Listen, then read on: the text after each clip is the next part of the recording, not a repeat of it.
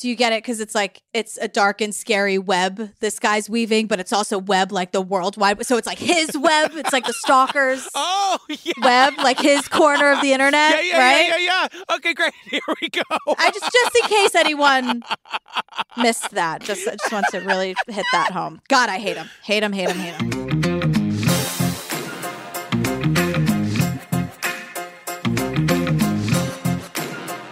Hi, Gillian Pensavalle. Hi, Patrick Hinds. Oh my God, you guys, it's 2022. Here we are. Oh, that's right. I almost forgot. Is that weird? It's been It's our first record of the year, you guys. We're back to remote. It's like it's 2020 all over again. 2020 TOO. That's my favorite meme that's going around. Look at that! You would have what? You write a stalker's web too? Wow! you guys, if you want more Gillian and me, join us on the Patreon. We just finished up LuLaRich. Oh my lord, the LuLaRich of it all, girl. Uh, we are now we're in the thick of it with Relentless. Uh, Yeah. two Oh my god, the Relentless is all about this missing woman, but is she actually missing or is she Like, just like right missing there? asterisk question mark. She's the most spotted missing person I've ever not seen in my life. But it's also where you can find our episode by episode coverage of The Jinx and Making a Murderer and what are the other ones? It's been so oh, long. Uh, the Gacy thing. Uh-huh. Night Stalker. The Vow. Don't f with cats. Tiger King, the Laci Peterson one where people think that Scott might be innocent. Not me. I'm just saying that's what they think in this documentary. The one about the Menendez murders where I have a crush on Eric. It's Right. okay. It's all right to They have a crush on their time. Let them out. Their, their parents were assholes. You can also get ad-free versions of these episodes, our after parties. Sometimes we send you some stuff in the mail. You guys, for the $20 tier, we sent out our 2022 calendar, and it is all the rage right now, if I'm being honest. It's pretty great. I love it. I, it's an honor that it even exists, so I'm thrilled about it. Never too late to upgrade. If you upgrade to the $20 level, we'll send you a calendar no matter what month it is. Steve's you gonna go. I was gonna say I missed that in the meeting, but I'm down for it. You guys, one more thing. Join our Facebook group. It's the True Crime Obsessed podcast discussion group. We want you to meet our mod, Sasha. She's our Facebook group community manager. She runs all of our Facebook groups on the network. She's amazing. If you have any questions, you go to her. But the point is, it's just a fun place to meet your best friends, and it's highly moderated so it never gets crazy. Yeah, Sasha's the best. Sometimes they host viewing parties with documentaries we'd cover. We're about to cover. Sasha rules.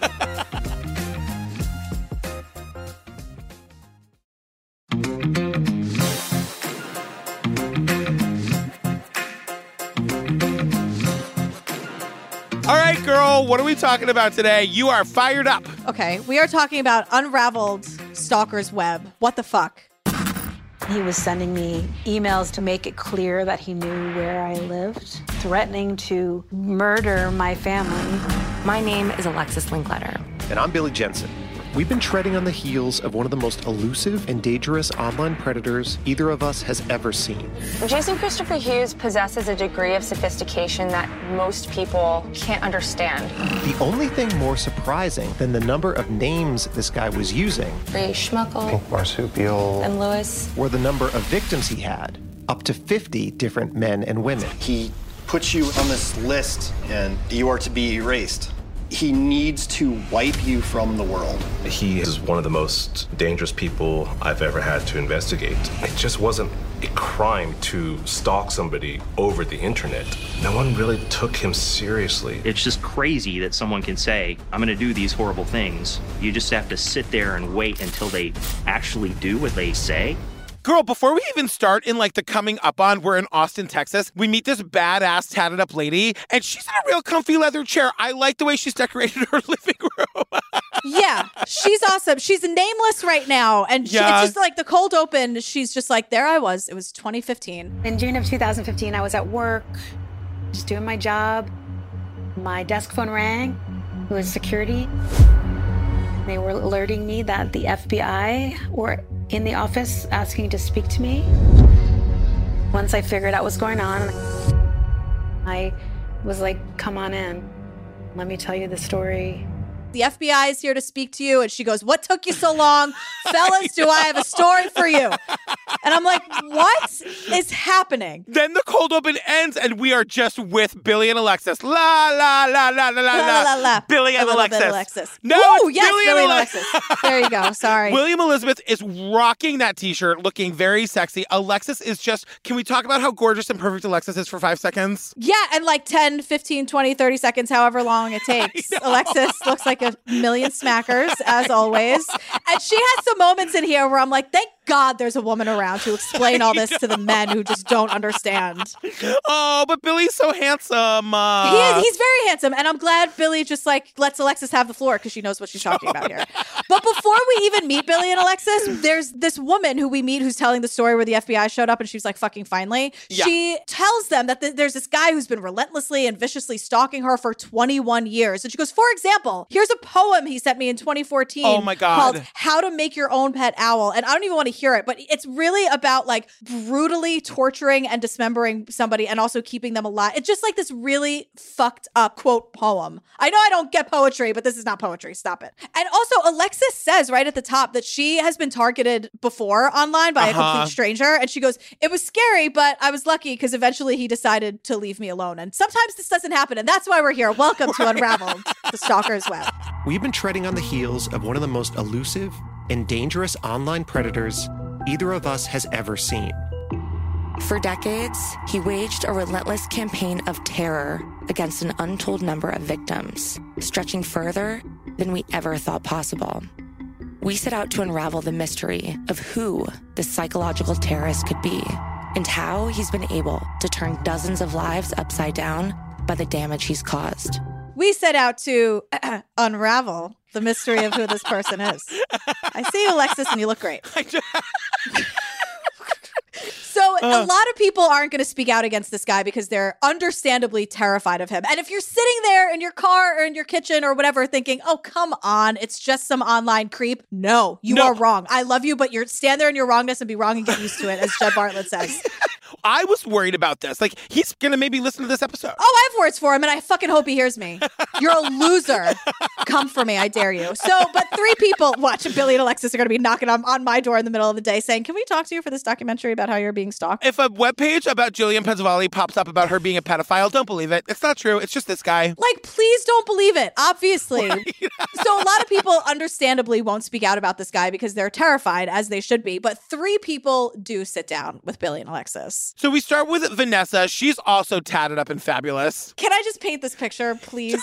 Please. I have 42 Yes. pages of notes. So we're in Dallas, Texas. Vanessa is like, if I were telling the story to a complete stranger, I might be like, once upon a time, when the internet wasn't on Wi Fi yet, and we just moved past dialing into a modem, it was still the wild, wild west.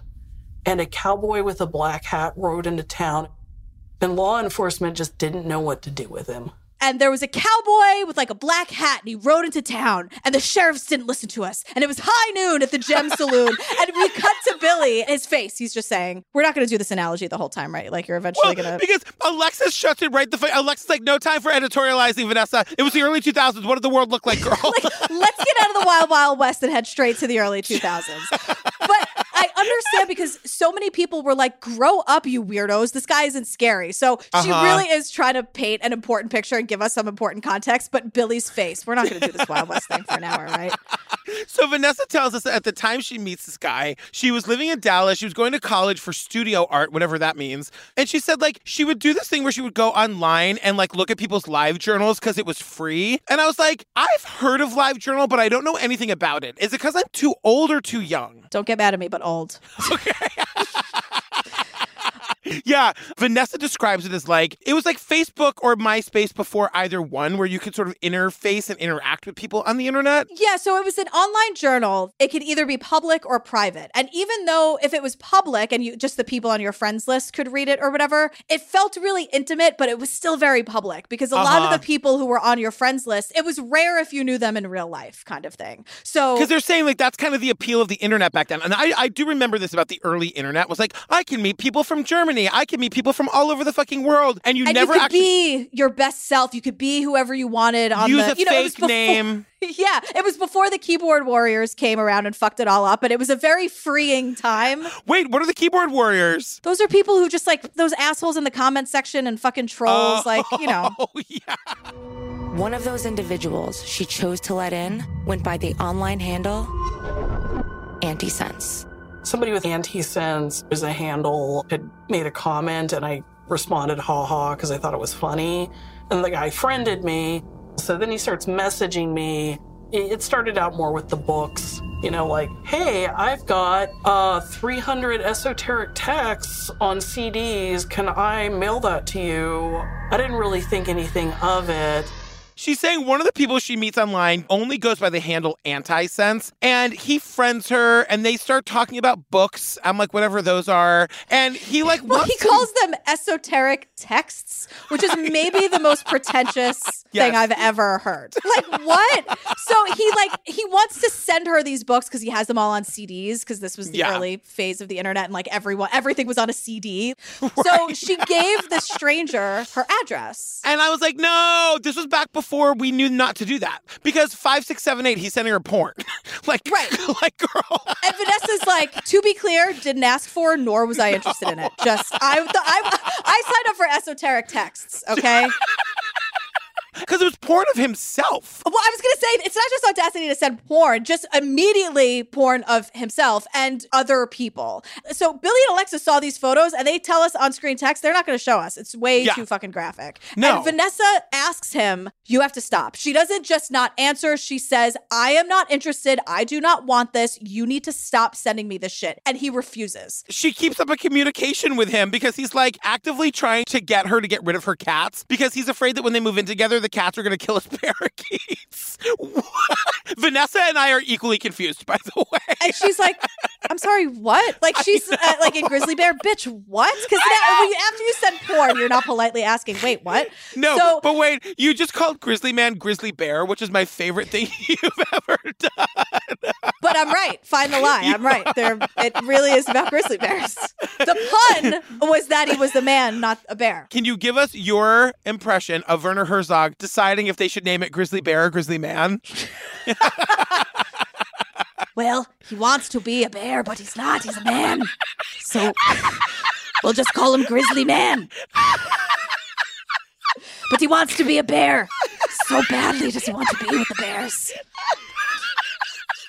Was there a catalyst to you finally being like, I'm blocking this person?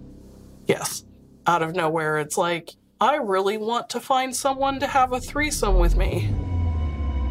We're going to make a spiritual parakeet. And I'm just like, I would not like that at all very much. Please go away. And Vanessa's like, well, Alexis, I guess it was the spiritual parakeet thing if I had to pick one thing. And I'm like, the what? the spiritual parakeet threesome thing? So what he wanted was that there would be a threesome. No animals are going to be injured in this, just so you know. Because of course I was like, God damn it. But he Uh-huh. was like the main part of the threesome. And then Vanessa would be the left wing of the spiritual parakeet. And then some other unknown poor soul would be the other wing of the spiritual parakeet. And Vanessa's like, I am not interested. Vanessa says to Billy, she's like, I said to him, I would not like that at all very much. Please, thank you, go away. and I said, Vanessa's got a real Liz Lemon quality about her. I know you don't know what that means, but she's got a real Liz Lemon What do you quality. think I was born yesterday? Why do you think I don't know who the fuck Liz Lemon is? no, I know that you know who she is, but you are like a 30 Rock person. That's okay. Oh Jesus! But um, Vanessa says, "Look, he went from standard internet creepy to super creepy," and I'm like, Uh-huh. "Funny how times have changed because now creepy on the internet just is super creepy. It's just me. super You creepy. Just there, there are no levels anymore. No, and she says the thing about blocking this guy was that he had 300 other accounts, so you couldn't block him. Like he was just all over. Like he gamed the system. He knew that like he could just like bother you for the rest of your fucking life, the way I'm gonna do to you. Great." Just cool it with the parakeet stuff in the esoteric texts, okay? I didn't I didn't want to have to bring it up here in front of everybody, but I've asked you repeatedly. So now we're at an undisclosed location in Michigan and we meet Travis. oh my god, I know. I want to say right up front, I fucking love Travis. I thought he was gonna be a gay. I don't think he is, but he's got rainbow hair, and I think he's so cute, and he's nervous as fucking hell. This is going to sound trite and I don't mean it. They're all super fucking brave for doing this Yes. and going on camera and being so honest about their stories. And Travis is being interviewed by Billy via like computer because Travis does not want even Billy to know where he fucking lives. By the way, Billy, Right. let me give you the address to my house. Hi, Billy. Just like Vanessa, Travis's story begins over 20 years ago. We spoke through video chat because Travis prefers not to disclose where he's living. Why don't you tell me when you started getting into computers, that kind of thing? Well, the first like 10 years of my life, I I got the crap bullied out of me. But I was just weird and different. I got into the computers and suddenly it was, it was magical. Because here's all these people who kind of in a similar situation and we all are really drawn to computers, that's when I kind of really woke up socially. Travis explains he was bullied a lot as a kid. He was the Uh-huh. weird kid. He was different. He got into computers and he says it was magical because that's where he woke up socially, like what we were saying before, because he wasn't bullied and he felt safe behind the computer. Because then he meets this guy, Jason. And just to make it clear, Jason is anti-sense, anti-senses Jason. Can we also make it clear to knock it off with the fucking bullying? Enough with the bullying. Just let people be the, Jesus who the fuck they are. Jesus. How many times do I have to say it? It's so stupid. Like, what? A, you're such a loser. If you're like bullying someone, grow up. Describe how you first met Jason. Like, how old were you? I would have been like 20, 21 years old, living in Seattle. And I believe I met him at a cafe on the Ave, as it's called, uh, University Boulevard. You know, he'd sit out there every day and uh, kind of hold court. It was kind of nice to have someone to sort of look up to. And uh, I looked up to Jason, right? He was, in a way, sort of a mentor to me. Travis is saying he was 20 or 21 and living in Seattle when he met this Jason guy. And this Jason guy has like a big personality and he would like hold court. And Travis, I know. Ugh. Can you imagine? Like, I'd be like, can we go somewhere shop? else? That fucking asshole is like reading his esoteric texts I to everyone who walked by. Shut up. Trying to have her fucking morning latte, Jason. It's raining in Seattle. It's a gorgeous fucking day. It's 40 and raining. God. Why you gotta ruin it? But like Travis really looks up to him. He admires him like a fucking mentor. Because Jason was into computer stuff and Travis was into computer stuff. And so Uh-huh. Travis found someone who was kind of like, oh, I can maybe have confidence one day. He just, you know, he he he was under the spell a little bit. And we learned that like the thing about Jason's life was that he like lived in his room, he did drugs all the time, he watched movies, and he was scamming on the internet. I went fun, but like Travis is really like enamored of this. He thinks it's all very cool. Right. And Billy's like, cool. Can we get to the falling out incident? Or and Jason, we learn that Jason I only paid for the forty-five minute Zoom, Travis. I don't have all day. Right, like there's a world in which William Elizabeth Smith doesn't have the the proest pro version of Zoom. He's like paying by the minute or whatever. So, like, William Elizabeth, please. This is where we learned that this asshole Jason had not one but two girlfriends, and Yes. Travis is like his relationships were always complicated. I'm like relationships plural, I know. and I know. he's got two girls at a time. Like what? Why do women fall for men like this? Why do guys fall for guys like this? I don't get it. But Jason's like, calls Travis and he's like, hey, bro, uh, I'm having a tough time with the ladies at my house. Could you come over and like straighten us all out? Travis is 20, Jason is 40, so he wants Travis to mediate. And I kind of like sat everybody down and I was talking to everybody, and things seemed to be somewhat more relaxed by the time, you know, an hour had passed or whatever. And then I was like, okay, well, you know, I kind of want to go. And he kind of pulled me aside and he said, hey, um, you know, I don't know if the situation is gonna, if it's gonna stay stable here. Can you like take this bag? You know, can you take my stash and like babysit my stash? And then Travis wants to leave, and Jason is like, "Sure, before you go though, could you take this big duffel bag full of my drugs with you?" and Travis buddy, is like, can you take these drugs just real quick? "I gotta, un- I gotta unload this meth because I'm afraid my girlfriends are gonna steal it." Is basically what he says. Yeah, thanks for calming down my two probably underage and also very hysterical girlfriends. Like, shut up. I know, and Travis is like, "Girl, I gotta take the city bus back to my house. I can't do that." And then he says, a few weeks later, just because of that, I realized I was on Jason's to erase list. Oh, he named it. That's normal. Jason. And Travis explains okay, once you're on that list, you're never going back. You've betrayed this Jason person, and he, quote, needs to wipe you from the world, and he cannot allow you to exist. Sounds fun. You know, the thing about it, and we'll get into this more later, it's too easy for him to do that. Why is somebody able to do that? Why is it so fucking easy and unregulated to ruin somebody's life on the internet? Right, like why are we now going to Austin, Texas to meet Rachel? Why is there someone else to meet here? Right, totally. 20 years ago, Rachel was starting over after her first marriage ended in divorce. She vividly recalls her first encounter with Jason. In the summer of 2001, I started communicating with a user on LiveJournal named Chris. And I told him more about my personal situation, and he told me more about his personal situation. You know, and then things just became more intimate. So Rachel is the woman who told us the story at the top of the episode with the fucking owl poem. And so she tells us how she met this guy, right? And it's all the same guy. I just want to make sure that that's clear because he has different names. And it starts to get like a little personal and she's kind of into it because she was like, "Look, I was in a shitty relationship. I'm not anymore. This is kind of fun. It feels safe because there's distance." So she's into it. And God bless her for it, you know? And Chris convinces her to come up to Austin for a weekend, so she decides to go. And I was like, good for you, Rachel. You get on with your life. Well, right. But what happens is this guy is like, you know what? I'm going to offer to pay for some of the ticket. And she's like, okay, Yeah. cool. So he sends her an actual check in the mail. Children, there used to be things that we would write. It was like money, it was currency, but we Uh-huh. would write the amount of the money on it and then someone would cash it. It's, I barely know what a check is. So, but she sees on the check, like she is talking to this guy named Chris, and she sees that his name is Jason Christopher Hughes. And she's like, that's weird. Like, we've been really personal and intimate. It's weird that he didn't tell me his first name was actually Jason, but you know, sometimes people go by their middle names. Ah, it's probably nothing. We also see a picture of this piece of shit, and I just went, ew. Uh, Uh, he is like, what a loser. I don't like shaming people for what they look like, but this guy is fucking ugly from within and it's coming out. So the day of your Seattle trip finally arrives, what exactly is it that you're feeling? I was just super excited to have this like sexy weekend. I was super excited to like hang out with someone who I had made a connection with, you know, and just traveling by myself, you know, newly separated. There was the potential for a really fun adventure. So she gets to Seattle and she says she's excited for a sexy weekend. And I said, I love Rachel. I am Rachel. I'd fly across the country for some sexy time if I had just gotten a divorce. And she's like, I get the sense that her marriage was really bad and she gets to have an adventure and like Yeah. go forth and live your life, Rachel. And she says within one hour of meeting him, they were at his place having sex. And I said, again, I love Rachel. I am Rachel.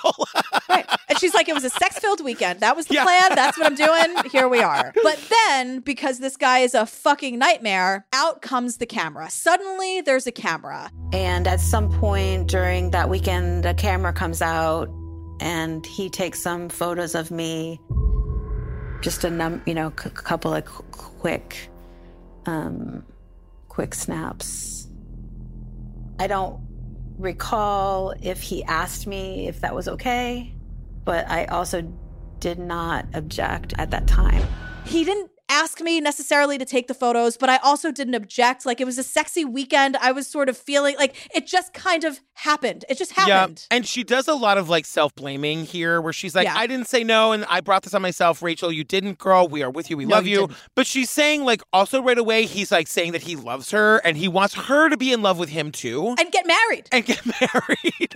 Let's embark on a life together. She's like, I'm embarking on one thing. It's a sexy weekend, and then I'm going home. Like as the weekend's coming to a close, she's very creeped out by this guy. She did not want to be there. He's really like pushing this conversation about them like being romantic. And she's like, we were in his room in the final night, and like he's really hammering that home. And I'm like, mm-hmm, mm-hmm, like slowly gathering my things and putting them into a bag. And then he like goes to the bathroom and she runs for her fucking life. Like a thief in the middle of the night, she just leaves. She grabs her stuff and bails. And by the way, everyone do that. If you're ever in a situation where you are like, you don't have to be nice, just get yourself out of this fucking not good situation. Go, leave. The thing that's so is that this documentary is a basically a perfect example of why women feel like they can't do that. Because this is what happens to these people when they say fucking no to this guy. Because Rachel is thinking, what's the worst that can happen? It'll be awkward online. Then we'll probably never speak to each other online. Like she just wants to get home. She thinks that she's leaving this all in Seattle. And no, because we're 15 minutes into this thing. So no. And she gets home and like she says he tries to contact her every which way via the phone, via instant message, via email. She's like, I sent him one message that said, please don't contact me again. I am not interested in speaking to you ever again. And she thought that would be the end of it. Because it should have been. It should have been. It's so clear. Billy and Alexis are sitting in her living room though, so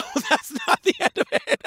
Right after I sent him the email, people at work started coming up to me, my boss, and saying, Hey, I kind of need to talk to you. Like, I got a weird email. He took the photos that he took of me in Seattle and he sent them to everyone to my friends, to my coworkers, and to my boss. Hey, uh, can we just talk to you real quick? We got this I know. super weird email. This Oh. fucking piece of shit Yep. sent the naked photos of Rachel to everyone she knows her friends, her coworkers, her boss, right? So she is feeling helpless, humiliated, embarrassed. She feels robbed of her privacy. What did he think that she was going to be like, you know what? I do love you. Oh my God. Thank you so much for doing that. love of my life. Then, because he didn't get a response out of her or the response he wanted, he sends the photos to her father on Christmas Eve. saying these like vile things. Like this is where Rachel says, "I felt like my life was ruined. It was completely my fault. This was a bed I made." And I'm like, "No, Rachel, no, girl. It should go without saying that like you're the victim here." And then she gets fired because of this. And she's convinced it's her fault. Because now we're back with Travis. So then, out of nowhere, we hear William Elizabeth Jensen. And he says, Imagine logging onto social media and seeing a picture of yourself with the caption, pedophile. Travis says Jason would actually create whole websites to defame his victims this way, and that after falling out of Jason's good graces, he became the next target. This is what I was saying before. Like this guy Jason would go online and create entire websites about like men he didn't like being pedophiles. That happened to Travis. And Travis is explaining rather than like calling the police or, or doing anything to get some help, he's calling Jason trying to get back into his good graces. Cause he's like, there's nothing could be done about this. Like Jason had all the power. And the thing that's crazy about this Jason guy is he wasn't just doing it to women. Like the fact that Travis was a victim, he had male victims, like makes this unique. And so Billy asks Travis about that owl poem. Have you read the owl poem? Oh, the owl poem. Oh. Yeah, I don't know if he wrote that or if he found that or what, but that thing is terrifying. Uh, yeah, I don't like the owl poem at all. What do you think uh, it's about, and, and how does it fit within his narrative? Uh, sorry, man, I'm gonna take a break here in a minute. I'm. I, I understand. Take your time. This is dredging a bunch of up, and I'm kind of like, my anxiety level is through the roof right now. So literally Travis has to stop. He like says to Billy, "Girl, this is dredging up a lot of shit, my anxiety." And you can see he's sweating, he's breathing hard, and he's like, "Got to take a break." Like this guy Jason fucking ruined these people's lives. So we give Travis a break. Thank you, William Elizabeth. And now we go back to Vanessa. Vanessa's the one uh, he was sending her the esoteric texts and the unwanted porn, right? Uh huh. And she had actually never met Jason in person. Yeah. So she feels, I guess, a little more like, I'm just going to tell this guy to fuck off, right? Like, I've never met him. What does it matter? I'd like to see some guy try to pull this shit with you on the internet. Fucking please. please. So Vanessa's like, fuck you. I don't want to be friends. And also, P.S., please stop sending me porn of yourself. Like, how many times do I have to ask? Oh my God. And so Vanessa, as this is happening, and Vanessa's like still on live journal, she's like, wait a second. She's watching Jason bully people online in the comment section of everyone's live journal. And because Vanessa's just such a fucking badass, she's me. And she says out loud, I just can't abide a bully. Doing something to me was one thing, but watching him bully other people, I can't stand for that. I'm the same way. So she says she would reach out to people that she saw him interacting with on LiveJournal and be like, you don't want to mess with this guy. Just so you know, stay away from him. He's bad fucking news. And of course, in two seconds, he gets wind of it and decides he's got to ruin Vanessa's life. Again, I'm not taking anything away from these people because what he did is very scary and traumatic and completely horrifying. But this guy, and I hope you fucking hear me, you're a fucking loser. Like, get Yeah. a life. Yeah. Like, okay, so Vanessa doesn't want anything to do with you. Go prey on somebody else in the most Uh-huh. cynical way. Like, just let her go. It's also so crazy to hear Vanessa being like, and then I could never get back on Yahoo Messenger ever again. He ruined it for me. And I was like, what is Yahoo Messenger? I know, Vanessa. I, hate that he took it away from her, even though I don't know what it is. she seemed to really like being on Yahoo Messenger. I think at that point, when you don't know these people in real life and like that's where all of her friends were, how does she get any contact information from them? You know what I mean? Yeah, It's like not yeah. being able to go to Flaming Saddles anymore. Don't you threaten me with not ever going to Flaming Saddles I'm just again. saying it's the same thing. One night I went to Flaming Saddles with my friend Chris, got recognized twice. Two people. Two people. I think you've told that story at least twice on the pod. You guys, I am a fan of being recognized in public. I thought you were going to say, I'm a fan of myself, which you are. And you should be. Everyone should be fans of ourselves. I'm a good person. I think you're a great. I. What am I saying? I said you should be. I think it's inspirational. So Vanessa is working as a legal secretary, and Jason, this piece of shit, starts emailing all of the lawyers she works with, saying that she's mentally unstable. Jason would also pose as Vanessa on the websites of various hate groups, leaving despicable comments in her name. There was a point where he was trying to actively make me look like a white supremacist. I did have my boss sit me down and he's like, Well, what are we going to do to stop him? And I'm like, Well, What can I do to stop him? And he's just like, I don't know, but you have to fix this or you're going to be in trouble. So this is insane, right? So he would also pose as her on like hate websites and pretend like trying to make it look like she was a white supremacist, supremacist. Nazi. okay, great. and so her bosses pull her aside. She's like, "I'm not a Nazi. Like I swear to God, it's not me." and the bosses are so annoyed. They're lawyers. These lawyers that she works for offers her no help. They offer her no legal guidance. And I agree. Like, are you not an office full of lawyers? Am I insane? I'm like, why does nobody care about protecting your fucking people? If somebody came to me and said, look, I'm in this really weird hostage situation where they got my kid and they're going to kill him unless somebody makes a podcast in the next three minutes, I'd sit down and make the podcast. Yes, you wouldn't even edit the first episode. Hi, episode zero. This is just, this is an emergency. So we're just putting it out there and this counts as an ep, right? You do what you have to do. Do you know how popular that would be the most popular podcast on Spotify and iTunes? Can you imagine? Just one I- frantic episode zero. Not even a trailer, just like, oh my God, we got to get something out. No. Totally. I'm just saying, if I was a lawyer and my friend was in legal trouble, I would help them. That's all. You also can't say what they said to Vanessa, which is fix it or you're going to be in trouble. And then when she doesn't fix it, they fire her. So Uh-huh. that can't be legal, No. lawyers. And he also made it clear to Vanessa that he knew exactly where she lived because then there were threats on threats on threats. Within a couple of months of moving, I would always hear out of him about how he knows where I am. And the second we started to relax, there he was again. And then all of a sudden, it was just a torrent of crap. Jason's attacks then became more terrifying. The ones where he actually threatens to hurt me were always really scary. I didn't feel like he was gonna home invade. It always felt like it was gonna be like he'd shoot me going to my car or something. I mean, if somebody really wants to hurt you, what can you do?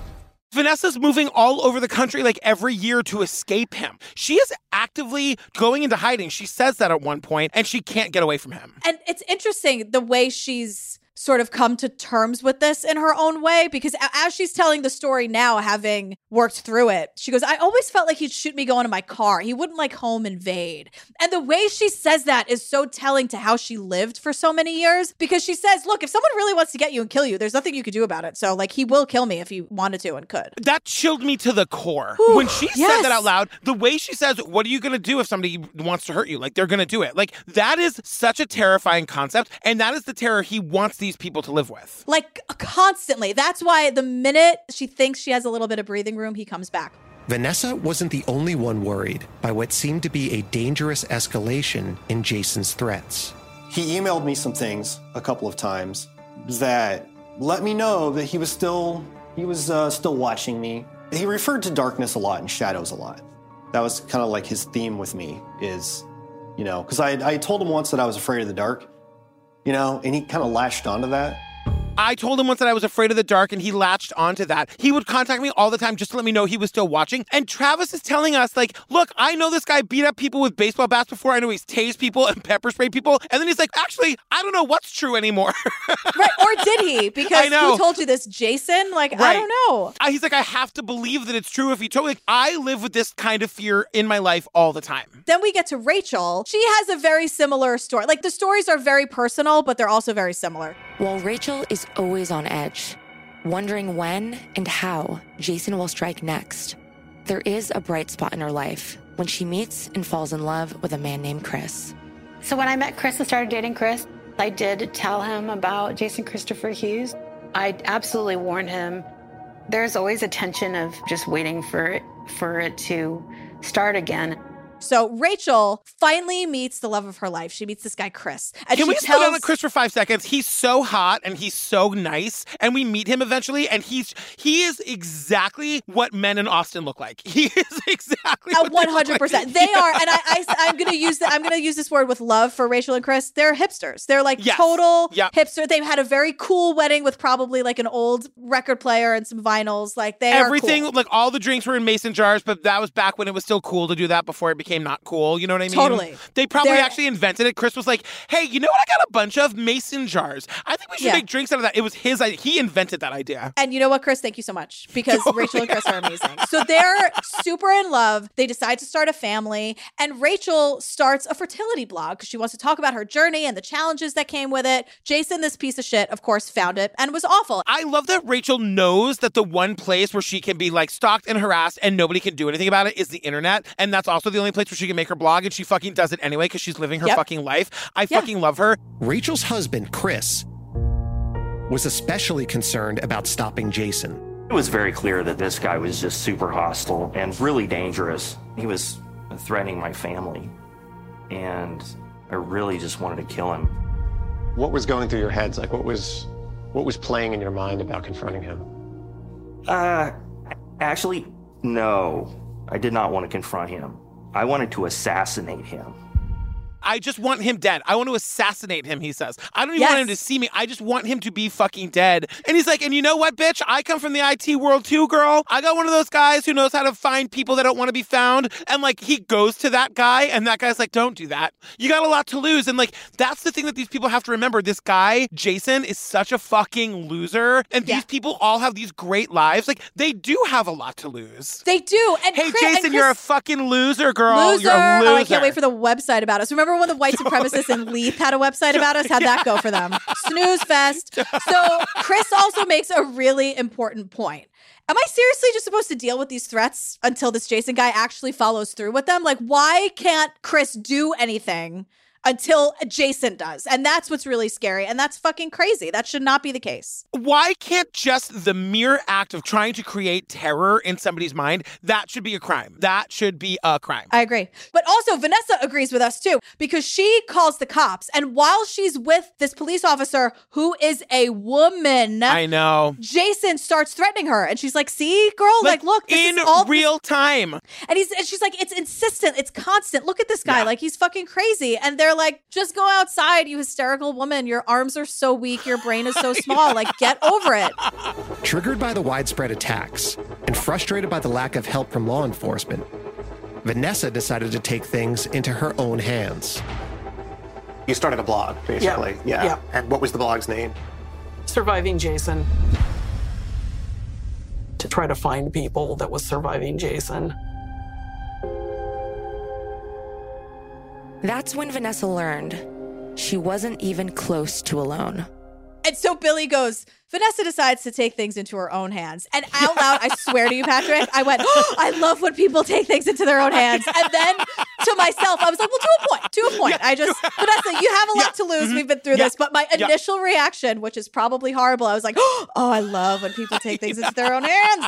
no i totally agree she starts a fucking blog called surviving jason and she does it to like find other victims and this is such a smart idea this is how these women and men who are his victims are going to come together and fucking solve this thing because they're not getting any help from anywhere else Right. And so everyone feels really, really validated that they're not alone. That was Yes. so helpful to all of them. You think when something like that is happening to you, I would assume, like, how does this person have the time to do this to just me, let alone 50 or 100 other people? And so we're back with Rachel, and Rachel discovers Vanessa's blog, and she like gets in touch with Vanessa. They become best friends. Vanessa's directing her to like various Facebook groups. Like there are all these online communities out there of people dealing with this guy because they can't get any real help. Yeah. And they also say, like, it was kind of hard at first because people didn't believe that you weren't Jason. Right. So I was like, girl, it's not 1997. Just video chat with them. Hold up the newspaper. What is Yeah, this, catfish where no one has a working camera? I know, I know. And it was then that Rachel learned something else about Jason. Jason Hughes was actually married to a woman named Amy. But that wasn't the part that sent a chill up Rachel's spine. Soon after, I connected with a lot of the other victims uh, through the Surviving Jason Tumblr. I discovered that Jason was, in fact, living about 15 minutes away from me in Austin. His online threats are now very possibly could be real world threats because he lives a block away. So it's 2013. Rachel is home. Her daughter's six months old. She gets a visit from arson investigators asking her about a car that she may or may not have set on fire in Austin. So the arson investigators told me that the gentleman who was reporting the fire was named Juan, and that when Juan had been asked who might be responsible for this arson, that he had given them a list of potential perpetrators, including myself. Not only did he report the fire, but he gave the cops a very long list of enemies who might have been responsible, and your name's on that list. And she's like, I have a screaming baby. Like, I don't have what? Obviously, Juan is Jason, right? Because at Yeah. the same time, Jason emails Vanessa and accuses her of blowing up the car. But dummy, he uses his own email, to which Billy says, It was an email Vanessa knew all too well. And I'm like, William Elizabeth, is that a Taylor Swift reference? Yes or no? DM me, text me. But then Vanessa immediately calls the fire marshal, and the fire marshal was like, Girl, I was just picking up the phone to call you. I have that in my notes, girl. I was just calling you. You're on my list. You're a suspect. Oh my god. The only person less likely than me to set a car on fire is Vanessa. Although, now that I'm mentioning it, I can see myself setting a car on fire in the right circumstance. I have seen you uh huh. dead sober in the subway, not having service, and you, I could feel you wanting to rip your skin off. Why don't I just have service all the time? I don't understand. What year is it? Why don't we have service down here on the fucking subway? So yeah, I could see you set Yeah. car on fire if the Wait, struck you. you guys, quick detour because it's a good story I haven't told in a while. One time when Daisy was three or four, I picked her up from daycare and I had her on my chest. I was wearing one of those baby Bjorns and I leaned into the tunnel to see if the train was coming. And in this dead, silent train station full of hundreds of people, my four year old screams at the top of her lungs, Where's the fucking train? Smart. and I was so horrified until I realized I had just said that under my breath, basically into her ears. And Daisy goes, Where's the fucking train? If you were born and raised New Yorker at four and you're not demanding where the fucking train is, get out of here. Move to Jersey, you know? So the fire marshal sends over the brand spanking new cyber crimes unit that was just formed in 2013. I have in my notes Spencer Chow, Austin detective, comma, and believer of victims. Thank you, Spencer. I felt shocked when I realized it wasn't two women, three women, four. It was like 30, 40 or more. He is one of the most dangerous people I've ever had to investigate. I thought this guy was nuts. How does he find hours and hours and hours to research where this person moved to, where this person now works? His life was pretty much causing torment to others.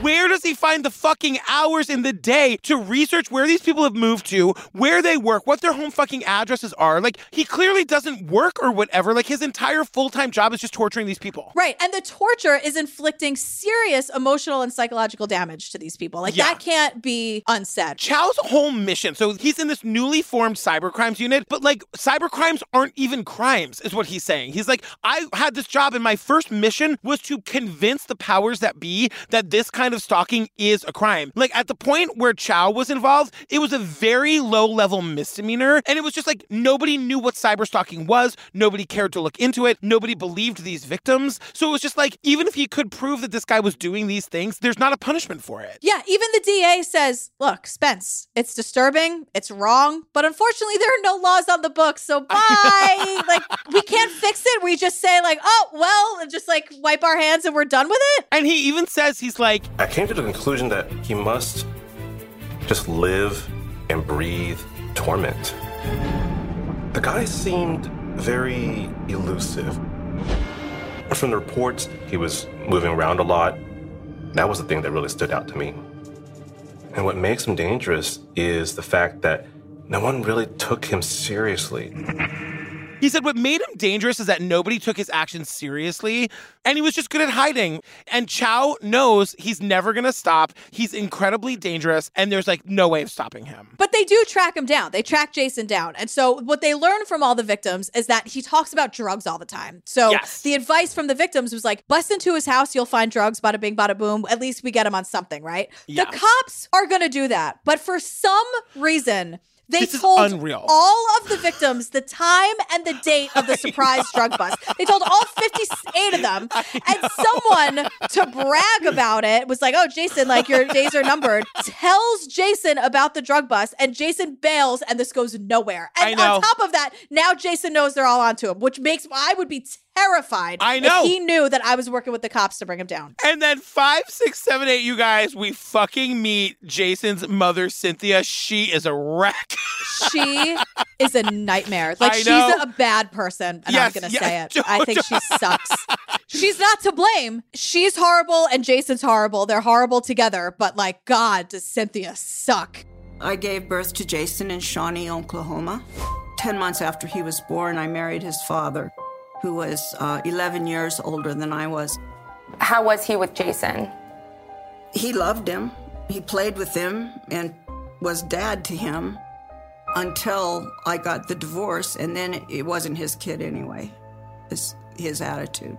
They get divorced, and that guy wants nothing to do with him. So that's like his first big rejection. Yeah, fuck that. I don't care. And Cynthia remarries, and then we get like Heather and Eric, the half siblings. I have words for Heather in a minute too. Oh, but I kind of like Heather. Nope, absolutely not. So, and I'll tell you why. I'm going to be very, very honest about it. But Cynthia, his mother, oh, he had a 180 IQ at five years old. He was at a ninth grade level. Shut up. So, Cynthia is a single mom. She's in her 20s and she's raising three kids. She's like, wow, this is really hard. My choices are hard. Her sister says, hey, why don't you put all three of them up for adoption? Who needs them? Just get rid of them. Am I right? And she does. I know. And like, I know it's very easy to judge that. And like, the whole fucking family falls apart because of it. Like, she's crying talking about it. And she's very sad. The look on your face is no forgiveness. but because it's not because what happens is all of the kids, the three kids go to three separate homes and families, but Jason goes to Cynthia's sister, right? Yeah. And then Heather and the, and Eric go to two other different families. So Cynthia's here with the crocodile tears. It killed her to give him up. It was the best thing for them. But then 18 months later, Jason is such a nightmare. His aunt couldn't handle it. She goes, "That was the worst advice I ever gave you." Brings him back to Cynthia. We don't really know why. I And know.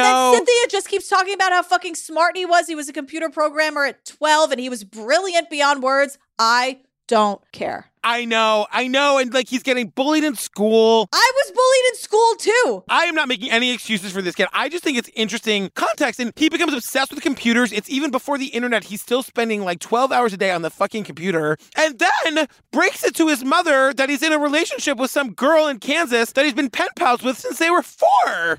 At what point do you become aware of Jason's pen pal? And how old was Jason? 16, 17 years old. He told me that he wanted to go meet her. And would I take him to meet her? And I said, Yeah, I'll take you down if it's all right with her. Several weeks later, when Cynthia asks her son about it again, she gets a very different response. He said, No, we aren't riding anymore. And that was it. He was heartbroken.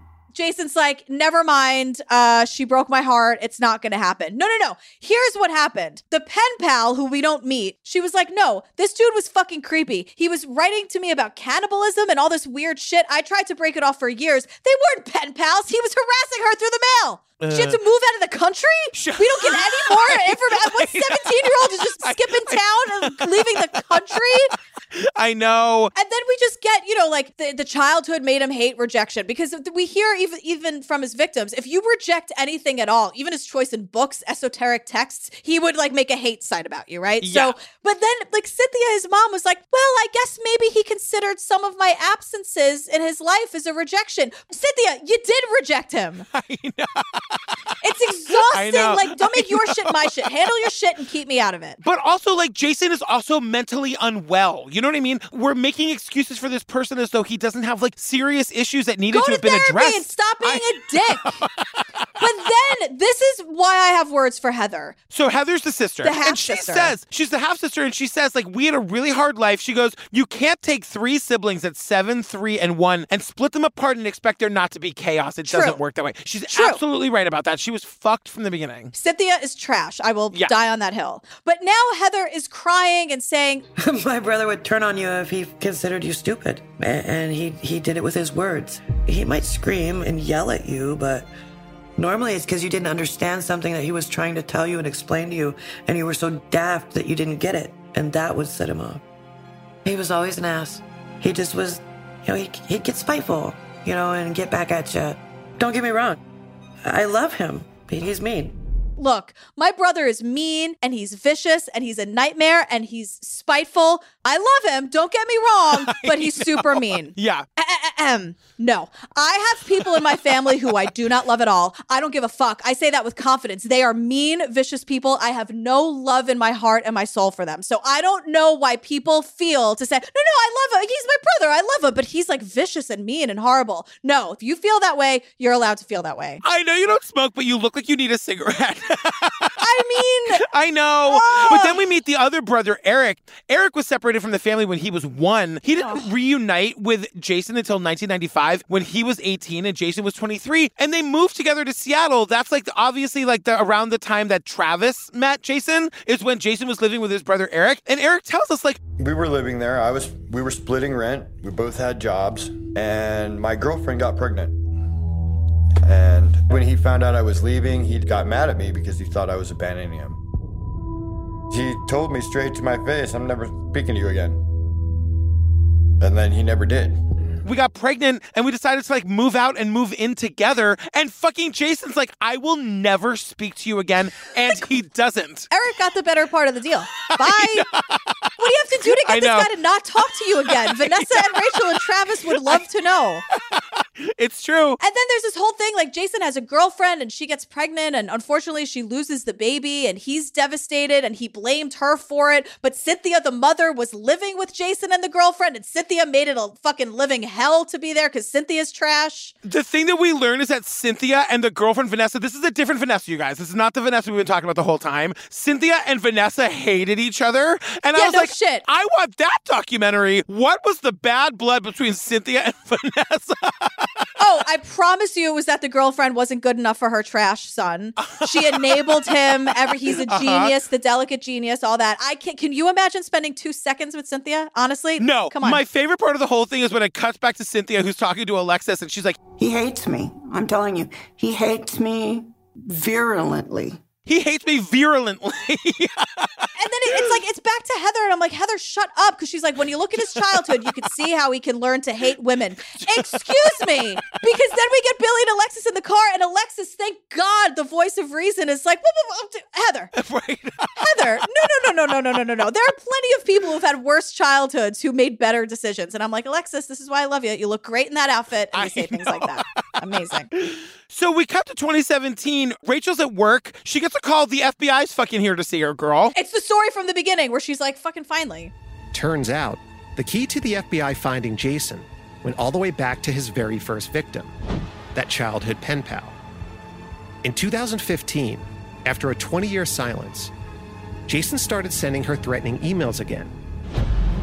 But this time, his messages were directed towards the young children at the school where she worked. One of the emails was connected to a website. It was registered to one Michael Nath. It's 2017. They found Jason. He's in Staten Island. He's been, of course, sending threatening emails to school kids, but they caught Uh-huh. him because he was stealing his neighbor's internet. Like this guy, and it's Staten Island because, of course. So Rachel, Rachel loves this. Rachel's like, he is such a loser. I'm living my best life. He I is living a horrible life. He's stealing his internet in Staten Island. Like just the fact that she knows, like she saw a picture of him. She's like, look, I don't like to hate on people's looks, but I'm doing amazing. He is not, and that's like kind of good enough for her in this moment. Of course, she wants him to rot in prison forever. we see him like he's arraigned and there's a picture of him that's on the cover of the new york post vanessa has a friend send the post by mail to her in texas and she says there's a picture of her on her instagram holding it up and smiling And they show it. She looks so happy. So he's indicted, five counts. Each count is a subject line because this guy would send the same thing to everyone. Like 80 people got that owl poem or whatever. Uh-huh. So his lawyers are pulling what Rachel is calling legal shenanigans. Shenanigans. It's just a lot of pleas and motions, stalling tactics. They're just trying Uh-huh. to, you know, drag it. And like they're arguing that the emails aren't actually threats. And the judge is like, I agree, especially that owl poem. It's a real rip roaring good time. Like the owl poem specifically, he's like, that's not a threat at all. What's I don't know everyone what so talking about. offended by? But like the thing that sucks so much is that this fucking works. Like Travis says he was just trying to run out time so that by the time he was actually sentenced, he would get time served and he's been like on house arrest. And like this is back from our, our time with Detective Chow, where it's like there aren't any real penalties for this kind of behavior. And so in the end, the lawyers all huddle up again. They come up with a new deal. He pleads guilty to one count of transmission of a threat to injure. And like, and everyone's screaming, this is the most prolific cyber stalker of all fucking time. And like everyone's hoping that like when he is sentenced, the sentence will include that he can't get on the internet. Like that's what everyone's hoping is going to happen. Billy doesn't even want him to be in the same room as a computer or a phone ever again. He's like, that is like the very minimum. But look, it wouldn't be an episode of Unraveled if Billy and Alexis aren't knock, knock, knocking on someone's door in the middle of the Oh day. my God. It's time to find out if he's willing to answer some questions. There's someone in the window, Billy. What's that? Someone just came to the window. Really? The guy in the window now. Is it him? Uh, my name is Billy Jensen. This is Alexis Linkletter. We're working on a documentary on his uh, plea and his sentencing, and we'd like to talk to him about um, some of the crimes that he committed, and we really just want to know why. Here we are in Staten Island, knock, knock, knock, and no one's answering. But people are peering at them from the window, and we see it. And I'm like, Alexis, behind you, behind you. And eventually she sees it. She's like, Billy, they're in the window staring at us. So someone finally opens the door. It's Oh not God. Jason. Billy does his whole shtick. Hey, William Elizabeth and Alexis, we have True Crime Podcast, blah, blah, blah, rate and review us. And so some guy is like, hey, they want to do a doc about you know who. And then we just hear a woman go, no. No. And then they're like, hey, Jason is a very private person. To which I say, are you kidding me? And Billy's like, you know what? So they leave. They get no information. But Billy, is- they're in the car, and Billy's like, they're going to be looking out their window all day. And Alexis goes, good. His victims have been doing that for decades. That's right. Oh my God. So nothing really happens except Amy, the wife, emails production denying any wrongdoing. I'm like, Jason wrote those emails, right? I There's know, no way I know. Amy actually wrote them. By the end of this thing, he's not been sentenced, but you're saying he has been. What happened? What did he get? Yes, December of 2021. His real name is Raymond Johnson, by the way. Um, No. but he was sentenced to 366 days in jail plus three years of supervised release with special conditions, and he was fined $3,000. Not nearly enough of anything as far as Is he allowed to use the computer? the Staten Island Press or whatever did not include that in their Oh write up. But, but yeah, I mean, he could probably, yeah, of course, have a phone. But I mean, special conditions, supervised Yeah. release with special conditions. I'm sure that's very limited, probably supervised internet time. What do we have to do to have Billy and Alexis walk up to our door in the middle of the day? Does it have to be a crime, or can they just do a surprise visit pop in? I'm, I wonder.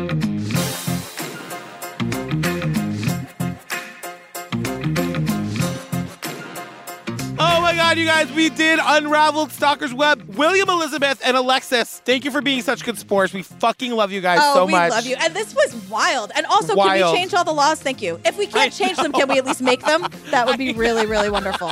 This is why women are scared to say no sometimes because it doesn't fucking work. Oh my God. If you want more Gillian and me, join us on the Patreon, you guys. Over 300 full ad free bonus episodes to download a bitch right this second. Everything from Tiger King and Lorena and the Menendez murders and Night Stalker and I'll Be Gone And the, the Dark. Jinx. The Jinx. Yeah. LuLaRich. Lula Rich. Every episode by episode documentary on any of the streaming services, we've covered them all. Join the Facebook group, meet our mod Sasha. She's incredible. She keeps the peace. Uh, what else, girl? Nothing. I love you. I've missed doing this. Oh my God, I miss you so fucking much. what are we doing next? Do you know? We are doing the 2020 episode while he was sleeping about Scott Falater and the sleepwalking defense back in the 90s. Holy shit. Wow. All right. It is wild. I am not a fan of Scott, in case anyone was wondering. Amazing. So stay tuned for the trailer for that. Our funny, ridiculous, and hilarious outtakes. uh, and I love you, girl. I love you. I think this might be an extended episode. We had a lot. Yeah, yeah, yeah. It was a long, but you know what? It was long but fabulous.